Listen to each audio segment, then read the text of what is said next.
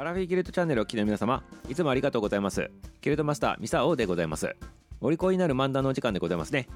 今日は世界一周のお話をしてみたいなというふうに思っております。世界一周でございますよ。地球上で初めてこのね世界をね船で一周したというねそんなお話でございます。はいロマンに満ち溢れたねワンピースもびっくりというねそんなにお話でございます。ということでね皆様少年少女のようにね心を躍らせながらね今からの話聞いとってくださいませ。よろしいでございますか？はい。でね今日はね実は太平洋記念日というふうにね言われとるわけでございます。それでねこのね世界一周の話するわけでございますね。そしてこれでなぜね太平洋記念日というふうになっとるかって言ったら1520年でございます。日本の時代でいうとね室町時代のちょっと終わりぐらいのね時代だと思ってもらって戦国時代に突入する50年ぐらい前だと思ってもらえばいいんでございますけどその頃にねポルトガルの航海者であるね冒険家とも言ってもいいかもしれないでございますけどこのマゼランさんっていうのがおってねこのマゼランさんが後にねこのマゼラン海峡というところがね南米のね下のところにあると思うんでございますけどそちらのねマゼラン海峡と命名される南米大陸のね南端のね海峡を通過して太平洋に出たっていうことがね由来になっとるということでございますね。はいということでございましてこのね1520年の時代っていうのは太平洋にね誰もね足を踏み出したことがないと太平洋を渡ったこともないというねそんなね時代でございまして初めて太平洋をマゼラン海峡から渡っていったというねそんなねあの日になっとるわけでございますね。そしてこの太平洋っていうね名前でございますけど英語読みするとパシフィックオーシャンっていうでございますね。でパシフィックってどんな意味なのかって言ったらね平和なとかね穏やかなとかっていう意味でございます。でオーシャンが太陽とかね海みたいな感じでございますから穏やかで平和なねこの太陽なんだよということで太平洋っていう名前ついてるわけでございますね。はいそしてねこのね冒険のね話のちょっといろいろね見とったらね凄まじいなんでございますこれね。このねあのマゼランさんでございますけどマゼラン艦隊っていうのがねまあこう言われとって船をね5隻ね率いてねこう出ていくわけなんでございますね。ただねこのマゼランさん自身は自分でね世界一周しとらんのでございます。なんでかって言ったら途中でフィリピンに寄った時に原住民さんたちにねあのこう殺されてしまったということがあってね艦隊として出発したお船が一周してきて戻ってきたということで世界一周を最初にあのこう、ね、やったっていうことでマゼラン艦隊が世界一周やったんだよっていう話になってるわけでございますね。でこのねなんでねあの殺されないといけなかったのかっていう話とかもねこれもねちょっとね調べとったらね結構あやっぱりそうなのかっていうね形なんでございますね。これは後からちょっと言うんでございますけどそこにつながっていくわけでございますね。で結局このねあの異世界一周によって何がねこの当時びっくりされたかって言ったらこれをやったことによって地球がね丸いっていうのは証明されたわけなんでございますね。で当時のその概念としては平地のところにひたすらなんか海が広く広がっとるみたいなそんなイメージでまさか丸くなってねつながっとるわけないんじゃないっていう話だったでございますからいややっぱり丸かったんだっていうねその証明になっとるわけでございます。そしてね話がちょっと元に戻るんでございますけどもともと最初の航海に出発したのが1519年でございますね。そして3年後にちょうど3年後ぐらいに戻ってくるわけでございますね。だからね3年かけてね世界一周してるわけでございます。で最初に5隻であの出発してるわけでございますね。スペイン王の信任を得てスペインの国のお船さんとして5隻ね艦隊をね率いて出ていくわけなんでございます。そしてそのね5隻がねま、最終的にはね戻ってきた時は1隻しかねもう残っとらんでということで死に死にな感じで戻ってきたらしいんでございますね。ほんでねこれね途中のね あのストーリーとかいろいろ調べとったらまあここではねちょっと割愛させていくいただくんでございますけど簡単に言うとね船内の中で反乱が起きたりねそういうことになってねあの中のいざこざとかねもう大変でございますし俺が船長だってねお前に指揮任せられないとかなんだかそんな感じのスタもんだったりとかしてね。内戦が起きとったみたいなね船の中でね。で殺し合いとかも起きとったっていうことでございますね。でであとこの時代ね冷蔵庫とかないでございますから物があってもね腐ると。そして物持ちがしないということでございましてまあその食料のね維持にもすごい大変だったという、ね、そんな時代でございます。でねお船さんもね今みたいな素晴らしいもんじゃないでございますからね、まあ、大変な思いしてねこれねこう世界一周しとったということなんでございますね。まあ気が狂うでございますねこのね多分ね。はい、そんな感じの環境の中で3年間もかかっとるということでございます。ちなみにねこれみそ調べたんでございますね。今現在のこの科学をもってして地球一周同じねマゼランさんたちがたどった地球一周のルートを行った時ってどれぐらいで一周できるもんかと。この時は1520年ぐらいの時は3年間ちょうど3年間ぐらいなんでございますけど今のね科学持ってしてね今のお船さんで行くとねなんとね世界一周は50日かからんみたいなねそんな感じらしいでございますね。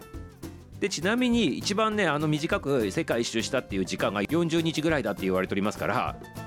そしてあとなんか豪華客船かなんかで世界一周の旅80日の旅みたいなやつあるでございましょう。だから遊びながら行っても80日で回ってこれるっていうことでございますからどんだけね時代がね経ったねあの子世界一周ブラックになったのかっていう話なんでございますね。3年かかっとったやつがね遊びながらね80日で回ってこれる時代でございますからね今ね。素晴らしいでございますね。まあそんな感じでねまあもちろんま時代が違うから当たり前なんでございましょうけど、まあ、そんな感じでまあ世界一周をやってあの世界に名を刻んだということになっておりますね。それでそれででございます。今日は真面目モードでございますけどこれね何の目的のためにねあのこう後悔して世界一周やったのかって言ったらこれね前哨戦なんてございますね。前哨戦。何の前哨戦なのかって言ったら、まあ、ヨーロッパのそのこの当時のもうちょっと先のあるんでございますけど奴隷でございますね奴隷。要するに自分たちの国の土地を領土を広げて奴隷化するっていうね。だから未知のね土地の人たちをねこのなんか奴隷奴隷にしてね自分たちの国力を増やそうっていうねそういうねあの試みなんでございますね。それのまあ言ってみれば視察団みたいな感じでございますね。それと一緒に大義名分として世界一周のルートを確保して地球が丸いっていうことを証明するみたいな形になっとるでございます。けど要するは植民地を目指してその視察に行ったみたいなね感じだと思ってもらえれば分かりやすいのかなと思っておりますね。で現に最初に冒頭で出てきて言った話でございますけどマゼランさんがフィリピンで殺されたって言った話したでございますね。原住民さんに殺されてるんでございます。これなんで殺されないといけないのかって言ったらねこれねやってしまったんでございますね。マゼランさんがフィリピンにこう到着した時にフィリピンのこの領地を占領したらしいでございます。でスペインの国として言っておるのでございますからここから、ね、もうスペインの、ね、土地ですよって言ってねもうせあの侵略したらしいんでございますね。そしてそれにとどまらず何をしたかって言ったらその現地の人たちにキリスト教に改心しなさいと言ってね強要したそうでございますね。それによって現地の人たちがね反乱を起こして戦争になってねそこで恨まれたマザランさんが毒矢でプスってやられてあの死んだというね話でございまして。でその後もねいろいろあってそこのやっぱりねフィリピンさんのところにもやっぱりその王族さんたちがおられてその王族の一人が指揮取ってねやっつけようということでマゼランさんを殺したということで、まあ、現地の方ではマゼランさんをやってやったということでね英雄になっとるわけでございますね。要するに侵略から守ったっていうねそういうねいまだになんか英雄になっとるそうでございまして。そしてさらに27人がね捕まって殺されたと。いう形でございますまあ、こちらの立場から殺されたなんでございますけど向こうの原住民さんからすると自分たちの土地を守ったっていうねそんな感じなんでございますね。まあ、とにかくこの時代から先にね植民地っていうのがねものすごいことになってくるんでございますヨーロッパのねもう習慣っていうかねこう当たり前の制度としてねそのねまあ先駆けと言っても本当にいいんじゃないかなということでまあ悪い先駆けでございますねこれね。はいということでございましてやめてくださいませという感じでございます。まあねあの以前この番組お利口になる漫談のところでも日本にも実はあのヨーロッパから来て植民地になりかけとったって話ねしてね豊臣秀吉さんがねそれ阻止したっていう話とかしたでございますけどまさにねそうでございます。今1520年の話しておりますから豊臣秀吉さんの時代でございますから1500年の終わり頃でございますからね。ちょうどねあのこのマザランさんが先駆けっていう、まあ、そのその言葉がやっぱふさわしいのかなっていうふうに思っておりますね。はい。ということで、まあ、豊臣秀吉さんのねあの奴隷を防いだっていうね日本日本人が奴隷で連れて行かれるねやつをね5万人も阻止したっていうお話もあるでございますからね。あの気になる方はそちらの方の過去の配信も聞いてみてくださいませね。ぜひぜひぜひね。はいということでいかがでございましたか？はいめちゃめちゃ早口で難しい話をパッパッパッパッとしてしまったんでございますで今日は一切漫談抜きに話しております。はい漫談抜きで話しておりますけどどうでございますか？たまにはねこういうね回もあってもいいかなと思っててねひたすらスタスラ喋っとったということでございますね。はいということで世界にね目を向けてねこっからが世界があのこうつながって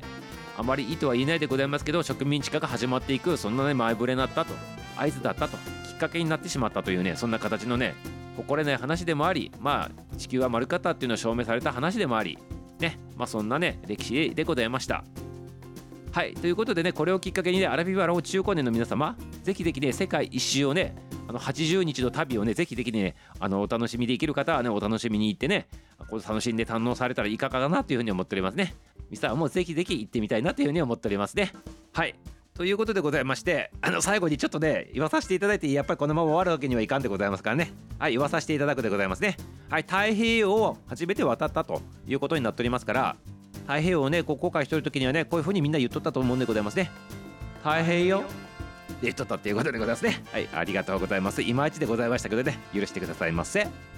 はい今日は世界一周のお話でございましたね。太平洋の初めて渡ったということでございましてそのお話でございました。明日もね楽しみにしとってくださいませ。終わり